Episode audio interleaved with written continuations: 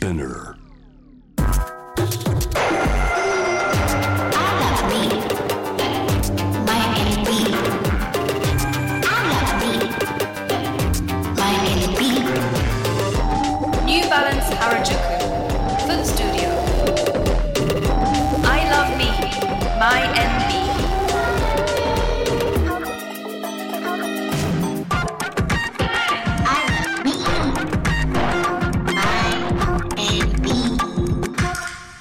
んこんにちは。ノイハウスモナです、えー今日から11月14日までニューバランス原宿店ではオープン5周年を記念してイベントを開催中です、えー店内ではさまざまな企画が行われているので今1回2回3回と、えーお越しいただいている方ももし今ちょっとトークイベント興味あるなっていう方はぜひ4回まで、えお越しいただければと思います。全体のテーマが I love me, my and be 足から私を好きになるというものなのですが、えーニューバランスを通して周りとは比較しないで自分らしさを認めて、えー自分を好きになるためのコンテンツがたくさんイベント企画中展開されています。フットケアサービスや足のサロン、シューズクリーニングなど盛りだくさんで私も今朝、えー足のマッサージ、ストレッチを体験してテーピングもしていただいてよりこう足が地についている感じを今、えー体験しているのですがこちら無料で11月14日まで、えー開催されているのでぜひぜひお越しいただければと思います。そしてここ4階ではニューバランス原宿フットスタジオということでトークショースペースが立ち上がっています、えーゲストの方と一緒に足とスポーツ健康美容などいろいろなお話をしていきたいと思います今日から11月14日まで私ノイハウスモナが MC を務めさせていただきます。どうぞよろしくお願いします。このニューバランス原宿フッツトスタジオの模様は JWAVE のオフィシャル YouTube からも、えー配信しているのでそちらでご覧いただくことができます、えーコメント機能の方でゲストの方への質問などどんどんお送りいただければと思います。あの実際ここであの現場にいらっしゃる方もそこのコメント欄から、えーお送りいただけるので、はい、そちらもぜひチェックしてください。さあそれではトークセッション始めていきたいと思います今日と明日のテーマは足とスポーツですゲストはパーソナルトレーナーのオキャナさんですよろしくお願いしますよろしくお願いします。沖縄と申します。はい、おかオキャナさんとは、えー足スポーツというテーマでお話を進めていきます。オキャナさん、パーソナルトレーナーとフィットネスインフルエンサーとして活躍されていて、さまざまな方の体作りをサポートされていますが、もちろん、まあ、オキャナさんご自身も、えー体作りにすごくこう取り組んでいらして、大会の実績とかもすごいんですけど、えー2018年 NPCJ ワールドレジェンズクラシックで1位取られたというございます。おかげさまで。すごくねあのボディメイク界では有名なコンペティションですしあのなんかどういうあれなんですか？大会なんですか？そうですね。あのたカテゴリーはすごいたくさんあるんですけれども、私の出たカテゴリーはビキニと言いまして、筋肉美と女性美を両方とも兼ね備えている競技のカテゴリーなんですけれど、そちらに出させていただいておりました。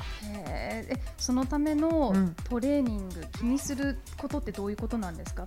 こう筋肉が多ければ多いほどいい？みたいな感じではなさそうですよね。そうじゃなくてすごい難しくて、うん毎年流行りが変わってくるんですあけれど、流行りがあるんですか？そうなんですよ。審査基準がどんどん変わっていってうん。例えば今だとどちらかというとスレンダーのモデルがうん。モデルのような体型で筋肉がついている人が結構評価されやすいんですけど、うん私の時代は結構もうちょっと砂時計で私背が小さくて筋肉があって絞れてる人が結構評価されやすいようなうん。時代だったんですけれども、そういったふうにあの筋肉はまずあるけどありすぎないで女性美もちゃんと表現できている程度。すごい難しいんですけど。ね。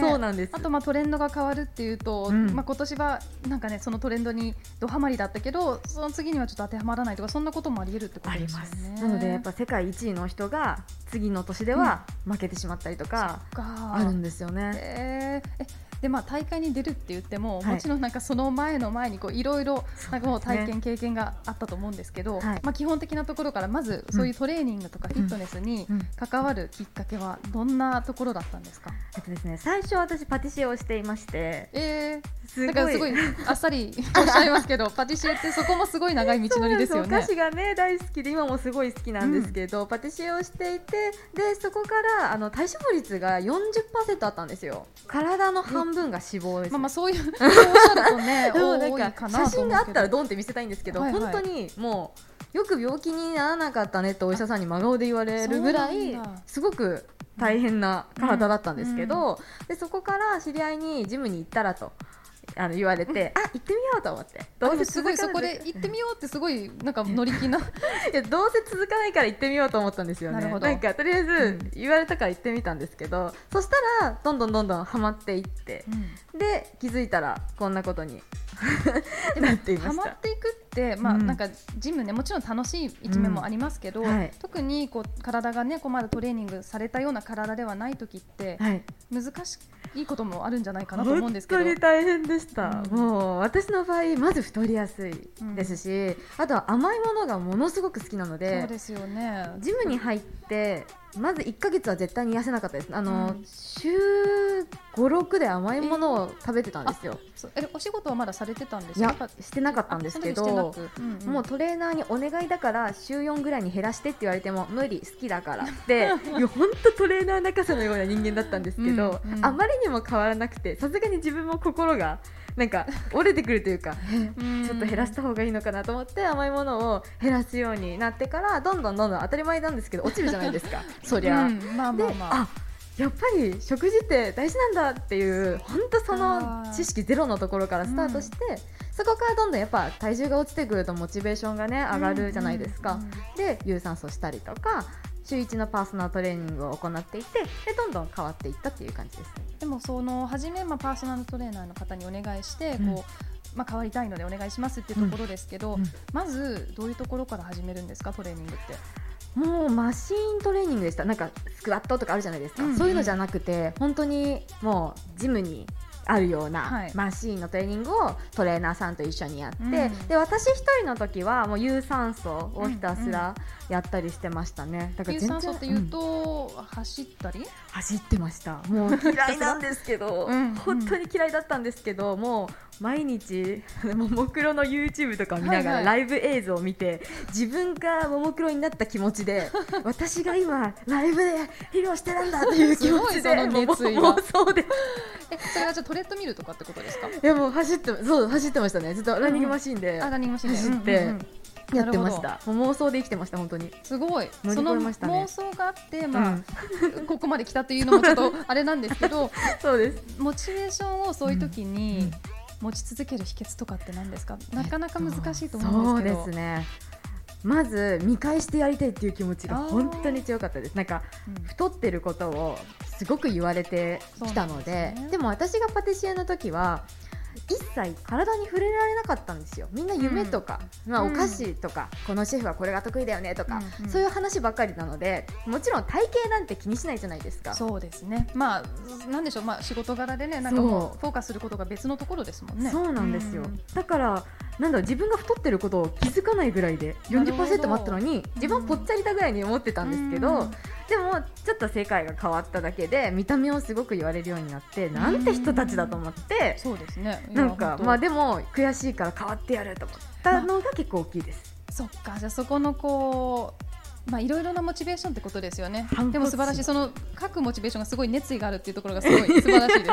あのまああとやっぱりその見た目っておっしゃってましたけどでも、はいまあそのねあの体脂肪が何パーセントとかやっぱこうなんでしょう科学的にっていうかこう、うん。医学的にも、まあ良くないっていうところもあったってことですよね、その見た目だけっていうのだとねまあそのなんだろう健康不健康ってなかなかわかんないですもんね。そうですね。本当に。だからやっぱり運動するようになってよかったなと思うことはやはり健康であるっていうことももちろんそうですし、健康に対しての意識も高くなりましたし、うん。それで自分がまあトレーナーになることができたので夢がまた変わったっていうのはすごい大きいんですけど、うん。実際に助けられるというかモチベーションをねサポートできるような人たちをふ人たちが増えたっていうのはすごくやっぱり嬉しいですね。そうですようねん。やっぱりそのご自分のうん。モチベーションがまあないっていうのもあれですけど、こううん少なかった時からうん。作り上げていった経験があるからこそ、こう他の方にも提供できるとかっていう感じだと思います？そうですね。ねあとはもう周りの方にもう本当感謝しかなくて、私はやっぱ支えられて生きてきたので、なんか自分一人じゃ絶対に生きていけないなっていうのを 改めて痛感しました。うん。へー。えでまあちょっと今ねトレーナーになったっていうところまでかなりスキップしちゃいましたけど、えーそれもなんかなかなかねじゃあトレーニング好きっていうところもうん。まあ一つのこうベースででもそこからトレーナーになるってまたかなりのねステップだと思うんですけど、はい。どういうトレーナーになるためってどういうことをしなきゃいけないんですか？えっとですね、私のトレーナーに勧められたのが結構きっかけだったんですけど、うんうん。最初断ったんですよ。あのやったらって言われていや自分でやりたいって思わないと絶対に後でやめることになるから、うん。人に迷惑かけるからやらないって言ったんですけど自分その時パティシエのためにずっと生きていたので、うん。夢がなくて夢がないことがこんなにも地獄なんだっていうことを分かった時に、じゃあ人に言われるのを理由にしたっていいんじゃないかっていう風に言われて、うんあいいんだと思って そこからジムに大手のジムに入って勉強させていただいてで経験を終えて今はフリーランスでやってるんですけれども、そうですね。そうなんですね。もうそこのワンプッシュがあった時本当はやりたかったのかなって今ちょっと思ったんですけど どうなんですかね？どうなんですかね？なんか自分なんかがやっていいんだろうかっていうのは結構大きかったです。あーまあでもそれはねどのステージでもまあどんなキャリアでもうん。あのそういう気持ち持ってる方多いかなと思うんですけど、まあ、そこをねこう乗り越えてあの今のおキャナさんがあるということで、本当にもう見てくださってる方ありがとうございます。ね、見てくださるっていうところでは YouTube の話もちょっとしたいんですけど、はい。えーこちらはねあのすごく人気のチャンネルで私立オキャナオキャナ学園の筋トレ部という面白い タイトルもついてる YouTube チャンネルで、はい。あのーまあ、オンラインサロンとかもね、はい。別であるんですよね。させていただいてます。どんな内容が見れるんでしょうか？まず YouTube の方はあの例えば正しいあの筋トレの方法ってあるかと思うんですよ、私がすごく遠回りをしてきた身なのでダイエットを頑張ってる人たちに向けて遠回りをしないようなあの、うん。まあまあすこの道を進んで健康的にあのなんだろうなうん、心も体も健康的に進んでいこうやっていこう楽しんでいこうというような内容を行っていましてもう名前は完全に本当もうネタみたいな感じになっちゃってるんですけど。いやいと思います。なんかこうそこでもうモチベーションが上がります。だと嬉しいです、うん。あとはねなんか食べ物も大事じゃないですか。大事です。なので自分がおすすめしてる食べ物だったりとか、うんうんうん。健康的なものっていうのもあの載せさせていただいてますね。へー。はい本当こにうなんだろうコンテンツ考えるのってうんどうやってやってるんですか、で結構私はインスタでフォロワーの皆さんに聞きます、どんなものが見たいか、うんうんやっぱり皆さんの求めてるものを形にするべきだなって私も思っているので。うんうん。何が知りたいかっていうのを結構 DM だったりとかでも言っていただいたりもするので教えてもらったりとか実際にパーソナルに来てくれてるクライアントちゃんに聞いたりとか、うんうんうん。フォロワーさんに質問して帰ってきたものであじゃあこれをやっていこうみたいなか。まあでもそれが一番ですよね。うん。そのもう直接見たいものを見たい人に届けるはい。という、えー中でなんかこう。何でしょうトレーニングって聞くとちょっとまあストイックで、まあやりたくない人はもうそこでこうなんだろう入り口がね。難しいかもと思うんですけど、でもおキャナさんのチャンネルではそのご褒美デーとかのなんかこう今日何食べましたみたいなこうねすごい美味しそうなものとかはい。もあるっていうそれはなんかこう意識してうんバランスをとってたりするんですか？そうですね。まずもう自分の中で70%の生き方っていうのをすごく考えて大事にしていて、はい。何もかも頑張る必要ってないじゃないですか、うんうんただ頑張らなきゃいけない時はもちろん頑張るべきだけど永遠に頑張り続けていたら絶対にほころびが生まれると思うんですよね。だしうん、なんだろう。例えばモデルの方はモデルの頑張りが必要だけど私たちは別にモデルではないし、うん。競技者だったら競技者の頑張りが必要だけど逆に競技者の方も休むところは休むじゃないですか、ん。っていう風にその人によってメリハリをつける部分って違うと思うんですよ。だからなんか SNS とか見てしまうとどうしても頑張っちゃうじゃないですかなんかみんな毎日いつも頑張ってる感じしちゃいますよね。そうだからそういったことをあの自分のペースでやっていいんだよっていうことを結構あえて配信するためにも甘いものも食べるし、食べたらそれを動けばいいし、ううむしろ食べて動いたら筋肉になるから最高じゃんっていうそういうことか。そうなんですよ。ね。そう言われると素晴らしいですね。なんかね食べよう動こうってなりますよね。うん。うん。そう。だからそれシンプルでいいかなって。そうですね。難しくないんですね。そうなんです。意外とトレーニング。まあいや難しいと思うんですいけどあのまあ、トレーニングって言ってもいろいろあると思うんですけど、うん。えーどのようなことをされてるんですか？筋トレ？そうですね。最初は本当ダイエット時代は有酸素とかが多くって、うんうんうんでその後に大会になるようになってやっぱ筋肉が必要になる。ということで筋トレにはまり今はアニマルフローだったりとアかニマルフロあとはもう床でできちゃうような自重のトレーニングだったりとーか、うんうん。あの全身の筋肉をジャンプとかバーピーとかへあとは壁を使ってあの倒立ができるようになりたくてですーほうねほう。あの倒立で歩きたくて、えー。まだできないんです、うん。なので毎日それを練習したいですとかすごい。結構どんどん筋トレじゃなくなってきてますね。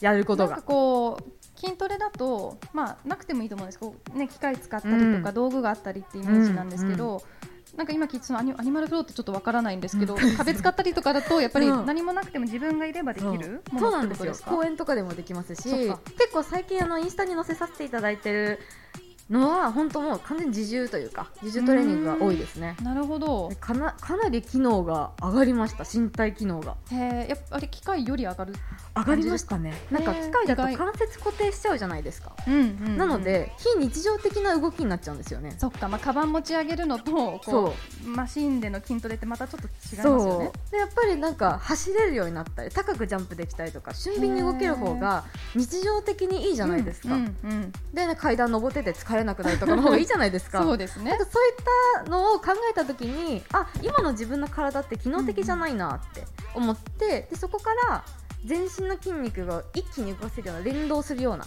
動きっていうのをうん。なんか自分で最近やってます。なんかあの今走るっておっしゃいましたけど、うん。そういうランニングとかもやられてます。します。それもそれこそねもう自分だけがいればいいっていうそうですね。そうですそうです。なんかランニングは前はダイエットのためだったんですけど、うん。今は走るっていう動きってすごいじゃないですか、い。めちゃくちゃ全身を使うし、足も引き締まるし、この指先まできちんと使われてないとうん足痛めたりとかするじゃないですか、いやそれもね意外と素人の私は知らないんですよ。でもそうそうですよね。そうなんですよ。そうすいませんそうなんです。いやいやいやなの教えてくでださい。走るっていうのはやっぱり体全身を機能的にするための第一弾としてすごいいい動きだなっていうのを改めて感じてあとは心肺機能もはあそうですね。向上しますよね。うんうん。なのでこのご時世やっぱりね免疫力だったりとか体力が必要になるので、ランニングは私はすごいやります。ランニングで、まあ、ただ走ればいいっていうのもですけど、うん。やっぱり気にする部分とかってなんか意識してるところってあります？そうありますね。なんか母子親指母子球からしっかりと蹴るようにうん走るとか、なんか足を前に出しがちじゃないですか。歩いてる時って。うんまあねこう前に行きたいからこそこう先から行ってしまう感じはありますよね。でも前ではなくて走る時でも歩く時でも蹴る方が大事なのであ結構そうなると動きって変わってきますよね。あそうですね。イつま先からはちょっと蹴りにくいですもんね後ろに。そうなんですよ。なのでで蹴ることのメリットってお尻とかにもあるじゃないですか、うん。なので勝手にヒップアップ効果もあったりとか、ナイス。いいですよね。うん。そう。そういうふうになんかそ結構足のゆ足のひらっていうんですかね、うんめちゃくちゃ気にしますね、それはなんかこう裸足だとうん。意識できると思うんですけど、靴とかもやっぱりこだわります？こだわります。もうクッション性のあるものはあまり履かないかな、まあ、トレーニングと有酸素で分けたりしますね、そうなんですね。またそれも違うんですね、そうなんです。目的変わっちゃうので体重の重心をちゃんと感じられる本当はね裸足がいいんですけど、うん。無理の場合はなるべく柔らかいものだったりとか平らなものだったりとか、うんうん目的に合わせて結構変えますね。えあのオフの時もスニーカー履いたりとかします？もうもうスニーカー。がもうスニーカーなんですね。ばっかですね。あそうなんですね、はい。うんなんかね今日履いてるニューバランスのもすごく素敵なデザインのものでなんかめちゃくちゃ紫のクラシックな感じが。あれですよね。なんか競技者のバスケットボール選手とかのもの、デザインが復刻されたものなんですよね。ぽいですね。なんか今見ると、ですよね。だからなんかこう懐かしさもあるというねか、80年代のレトロっぽい感じがあって。いやいいですね。なんかまあこういうのだと本当ねファッションとしてき、まあ、うん。着る、いやあの履けるので、うん。可愛いです。すごい軽いですし。あ本当ですか、うん、まあでもねランニングとかこうスポーツで靴にこだわる方だとやっぱりなんかこう、通常履くのもやっぱこだわるかなと思って、やっぱ歩くっていうのもスポーツですからねそうですね。本当にそう思います。やっぱりなんか日常結構トレーニング頑張ろうと思ってジムに行かなきゃいけないんじゃないかって思う人もすごい多いと思うんですけど、一番大事なのって日常の活動量になってくるんですよね。はいだって日常で動いてる時の方が多いじゃないですか。そうジムで行ったとしても1時間とかうんうんうん30分かもしれないけれども、だったらウォーキングとかでしっかりと姿勢よく歩いていたら一番それがボディメイクに効果的なんですよね。そうか。そうなんですよ。えじゃあ今日から今この後からできる、うんうん。普通に歩いてる時に意識するものって例えば何ですか？まず上から引っ張られてるようなイメージで立っていただくっていうのもそう。携帯とかいじってるとこう曲がっちゃって頭が重みが前に来るんですよね、うんうんそうなると体重も変わっちゃうし痛めてしまうっていうのもあるんですけど、例えば前体重になったら前ももが張っちゃったりとかもしますし、うんお尻が垂れちゃったりもしますから、うん。上からもう吊るされてて一直線になっている。そうすればお腹も勝手に引今ちょっとねあのおっしゃってる間にこうやったらあちょっとお腹がこう伸びたっていうか上そうなんですよね、うん。でそれだけで生活してるだけでめちゃくちゃエネルギーって使うんですよね。そっか。で歩いたらもうさらに使うじゃないですか。ですね。うん。もうそれだけでいいですよ正直。もうだからそれはさっきのねこうキャナさんのバランスというか、うんうん。あのシンプルでいいんですね。そうなんです。シンプルでいいんです。きちんと歩いてで食べたいものを食べて。そう。ということですね。そうなんです。シンプルで OK 食べ物はまあ、うん。そのでも食べたいもの何でも OK っていうのも、うん。まあなかなかね好みによって難しいと思うんですけど、いや本当そうでどんな食べ物をいつも食べてるんですか？私はやっぱりそのタンパク質あ腸内環境を制するものはダイエットを制するって言われてるぐらい腸内環境ってめちゃめちゃ大事なんですよ、なのでいかに自分が例えばなんだろう便秘にならないかもしくは、はいはいあの下さないかっていうような食べ物を毎日体と結構相談しながらそっかそれって人それぞれですよね。そうですね。でもやっぱり食物繊維水溶性の食物繊維は必ず取るようにします、メカブとかオクラとか。あとはリンゴとかうん。も食べますしそれプラスでやっぱりタンパク質が必要になってくるので、なるべくあの脂質の少ないようなうんうん。タンパク質をメインにしてあとは良質な脂質も欲しいのでお魚とか卵とか、うんうんうん。うんあとさつまいもが大好きで。さつまいもすごいヘルシーですよね。そう。よかったですね。好きなものがヘルシーで なのでなんか甘いもの大好きなので、さつまいもを毎日食べます、あでも焼き芋とか食べるともうスイーツそれで OK ですよね。そうなんですよ。最高ですよね。最。高です、まあ特にね今の季節ね。そうそうそう。毎日焼き芋自分で焼きます。あそうなんですね。そやっぱり自分で作ること多いですか？じゃあ食う多べ物は。いですね。うん。目で見えるものを食べたいそっか。何が入っているかそう。分かりたいと。そうなんですよ。うん。外食が多い方はどうやって変えればいいですかね？外食が多い場合はやっぱり野菜とかタンパク質っていうものをまずメインにあのえまず選んでいただいて、うんうんうんあとは体冷やさない方がいいので温かいものをね選んでいただいたりとか、なんか明らかにこれはちょっと脂質が多いぞっていうものあるじゃないですか、うん。油の塊みたいなものまあは美味しいですけどどうしてもやっぱなんか酸化してる可能性もあるのでうん。油が。はいだったら、油酸化してるものを体に入れてしまうと体の中がどんどん、まあ、腐っていくではないですけど、ねうん。あんまりよろしくないから、だったら家でね食べるとかそういったものは。外の時はなるべくなんか原型のものっていうんですかね。あーもう素材。ステーキとか。ハンバーグよりはステーキとかなるほど。こう何も混ざっていないっていうとあれですけどできるだけシンプルまあ そそううですねシンプルにそうそう戻るという。なんか焼肉とかお寿司とかうん。しゃぶしゃぶとか結構原型じゃないですか。そうですね。素材本来の。っていうものを食べていただいたらいいのかなって思いますなるほど。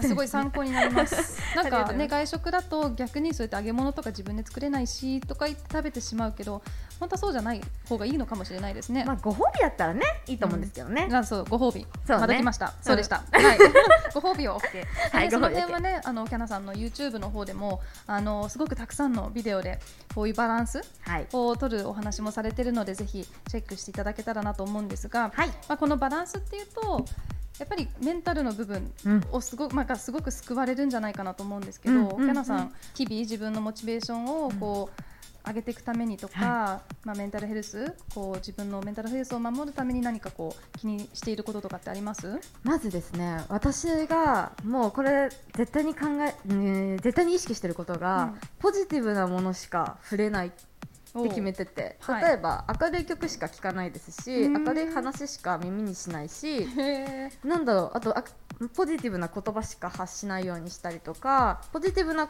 ことを発信してる人との近くにいるとか。ネガティブネガティブが悪いことなんですけど愚痴だったりとかその、うんうんうん。変えられるのに変えようとしないこととかあるじゃないですか、そういったものってすごく無駄なエネルギーだなって。まあ、そうですよね。その、うん。悪い状況が悪いのではなくじゃあうん。そこを例えば変えようとしてる人は、うん。まあ、ポジティブだけど、うんうん。そこでこうなんだろうなぐちぐちになってしまうのはうん。またちょっとな。違うかなと思うので、なんかそういったもの全部ニュースとかも全部ポジティブなものとかに、結構昔からディズニーが好きではい。ディズニー教育のレベルにディズニー育ってきたので、うんうん。もう愛と夢と希望だけで生きてきました。いやー素晴らしい。でもね なんか岡菜さんみたいにこうポジティブの塊と言っていいのかな？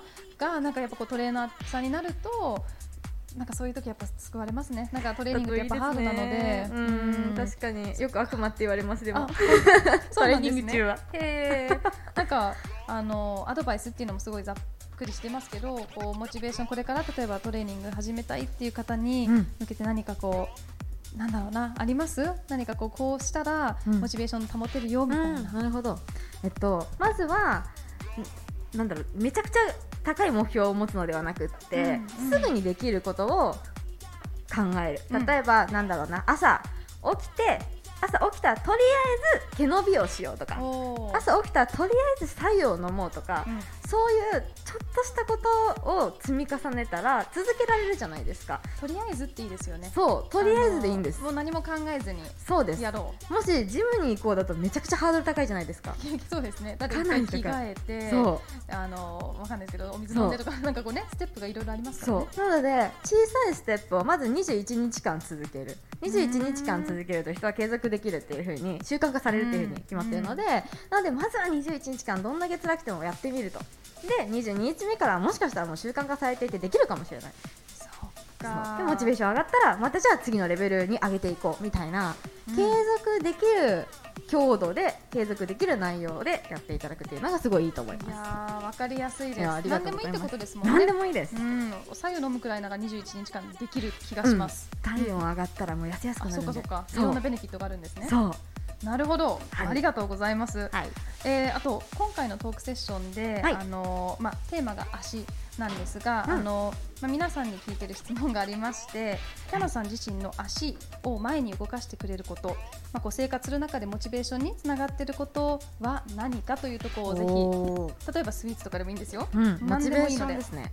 もうこれは確実に本当にフォロワーさんとか自分のクライアントさん、あのですね。完全に自分の周りの人たち人ですね。が、うんやっぱり毎日すごい温かいメッセージをくださるんですよ、すごごくパワーをもらえてでその人たちの力になれることって自分は何だろうって毎日よく考えるんですけど何に悩んでるのかなと思ったらそれに対してのじゃあ自分はそれの知識がないんだったら知識をつける。実力がないんだったらできるようになるっていうのが確実にモチベーションになっていくので、皆さんが何を求めてくれているのかなっていうのを結構キャッチしてでそれをできるようになろうって考えることがモチベーションにつながってます。それってねコンテンツ作成の時もそうおっしゃってましたもんねその皆さんが何を欲しがってるのかとかいう、まあ必要なのかっていうところで答えてるっていうのはなんかもう最高のトレーナーさんですね。いやいやいやいやいや本当もうでもそのエネルギーの循環も本当素晴らしいですね。なんかこううもらってあげてみたいなねポジティブな循環が本当伝わってきたので、いやありがとうございますいろいろとお話しいただいて。幸せです本当に。いやす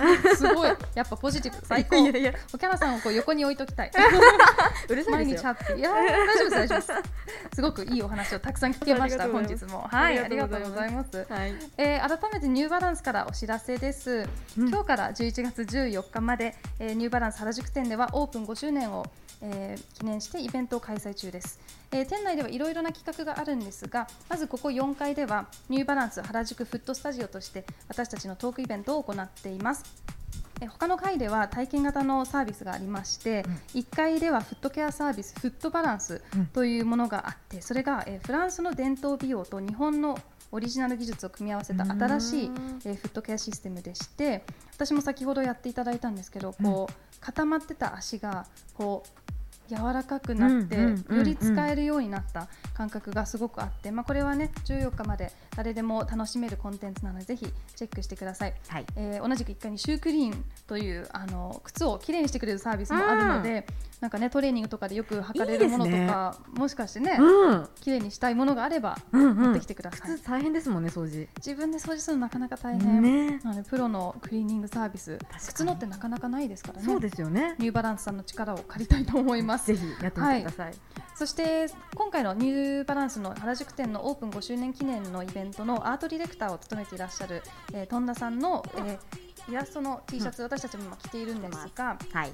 こちら1階から4階あの全ての階であのご覧いただけるのでいろいろなデザインあるのであのチェックしてみてください,、はい見てみてください。なんかねすごくシンプルだけど後ろにデザインがあったりとかいろんなシーンで着れると思うので、うんうん。はいぜひぜひチェックしてください、はい。えーお送りしてきたニューバランス原宿フットスタジオトークの模様はポッドキャスト配信サービスのスピナーから月曜日から金曜日毎日配信されていきます。